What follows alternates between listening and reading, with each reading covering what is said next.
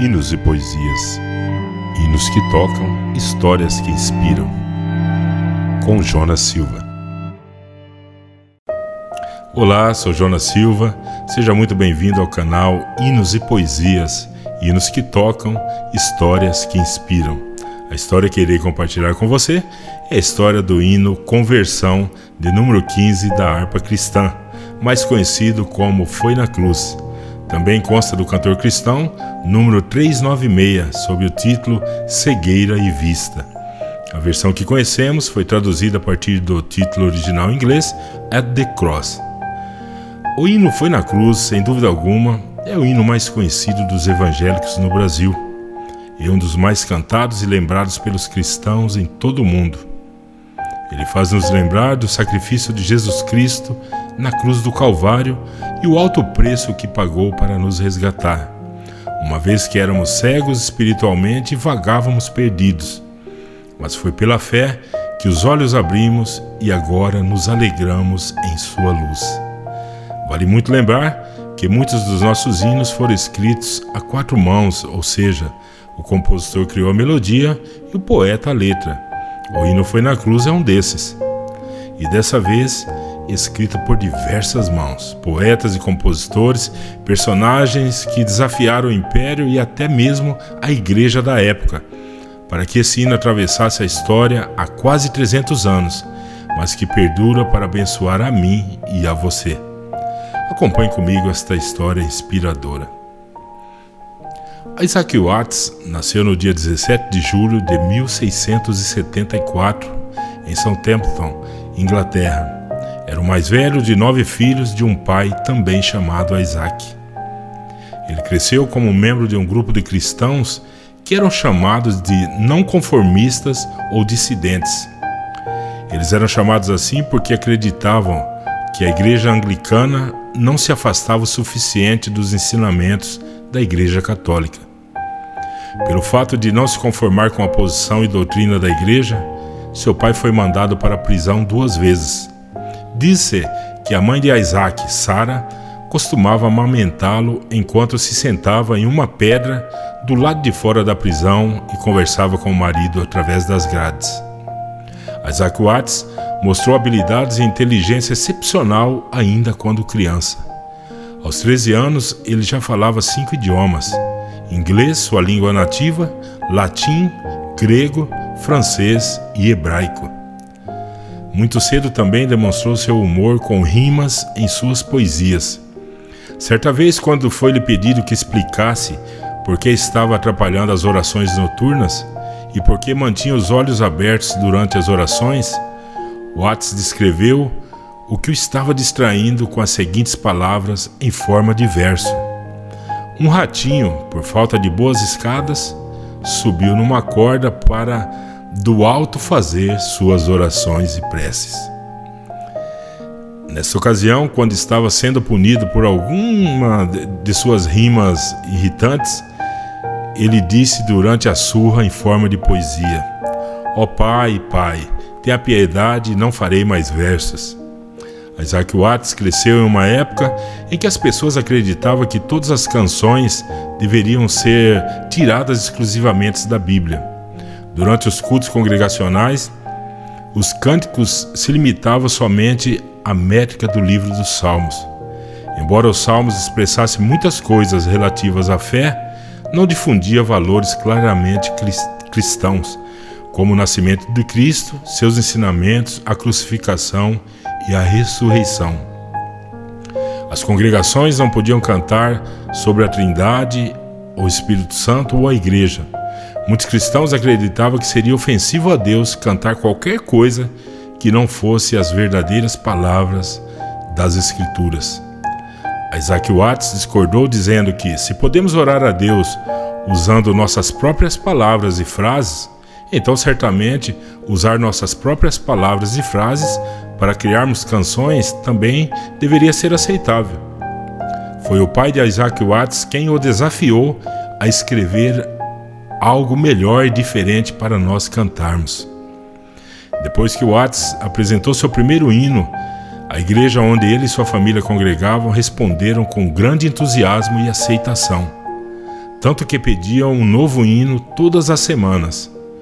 Os próximos dois anos se tornaram o período de escrita de hinos mais rico da vida de Watts, chegando a uma quantidade de hinos suficiente para publicar um inário.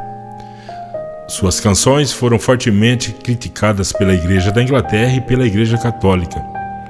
Eles disseram que suas canções eram sem inspiração, pois não eram frases exclusivas da Bíblia. Embora os hinos de Isaac Watts tenham se espalhado rapidamente pela Inglaterra e pela América do Norte, sua popularidade causou controvérsia. Seus hinos foram chamados depreciativamente como Watts Wins ou Canções de Criação Humana. Um homem certa vez reclamou: As congregações cristãs excluem os salmos divinamente inspirados e absorvem os voos da imaginação de Watts como se as palavras de um poeta fossem melhores do que as de um profeta. A história da música cristã evangélica não foi fácil. A música que aceitamos e conhecemos hoje foi considerada um anátema por muito tempo. A mudança foi lenta no meio dos cristãos, mas perseverou e nos alcançou até o dia de hoje. Felizmente, os hinos de Watt sobreviveram às controvérsias e ele mereceu, com razão, o título de pai dos hinos ingleses. Muitos do, dos mais de 600 hinos que escreveu ainda podem ser ouvidos e cantados em igrejas em todo o mundo. Alguns dos mais notáveis são O próprio foi na cruz, também Ao contemplar a Rude Cruz, Alegria para o Mundo ou Mundo Feliz, Nasceu Jesus, um hino de Natal muito conhecido, entre tantos outros. Pelo fato de sua família e ele mesmo discordar da doutrina da Igreja Anglicana, Watts não pôde cursar as famosas universidades de Oxford ou Cambridge. Em vez disso, ele foi matriculado em uma escola para dissidentes ou não conformistas, em Londres, a Dissenting Academy. Curiosamente, Watts também foi um autor respeitável de livros educacionais sobre geografia, astronomia, gramática e filosofia. Seus livros foram amplamente usados em universidades no século XVIII. No entanto, Watts é mais conhecido por seus hinos que foram motivados por não se conformar e preocupar-se com o estado sombrio do canto congregacional. Ele escreveu: Enquanto cantamos louvores ao nosso Deus, estamos empregados naquela parte da adoração que de, de, que de todas as outras é a mais próxima do céu. É uma pena que alguém discorde e acredite que deva ser o pior realizado na terra. O hino foi na cruz tem marcado gerações de cristãos em todo o mundo. Testemunhos e experiências são contados ao se ouvir este hino. Dentre experiências marcantes do hino foi na cruz a prolífera compositora Fanny Crosby, que escreveu mais de 8 mil hinos e é conhecida pela poesia do hino Que Segurança Sou de Jesus, conta em seu testemunho de conversão. Era o outono de 1850. Durante uma série de reuniões de avivamento promovidas pela Igreja Metodista, alguns ia todas as noites e em duas ocasiões. Procurei a paz indo ao altar, mas não encontrei a alegria que desejava. Até que na noite de 20 de novembro de 1850, parecia-me que a luz deveria vir naquele momento ou nunca. E eu me levantei e fui sozinho à frente. Após a oração, eles começaram a cantar o velho grande hino Foi na Cruz de Isaac Watts. E quando chegaram à sexta estrofe que diz: Aqui, Senhor, entrego-me. A minha alma foi inundada pela luz celestial. Eu saltava gritando Aleluia. E então, pela primeira vez, percebi que eu havia tentado até aquele dia manter o mundo em uma mão e o Senhor em outra. O hino Foi na Cruz foi publicado na sua versão original por Isaac Watts em 1707, no inário Winds and Spiritual Songs, Hinos e Canções Espirituais. No entanto, a melodia que conhecemos surgiu somente em 1885 pelo escritor americano de hinos e editor musical Ralph Woodson.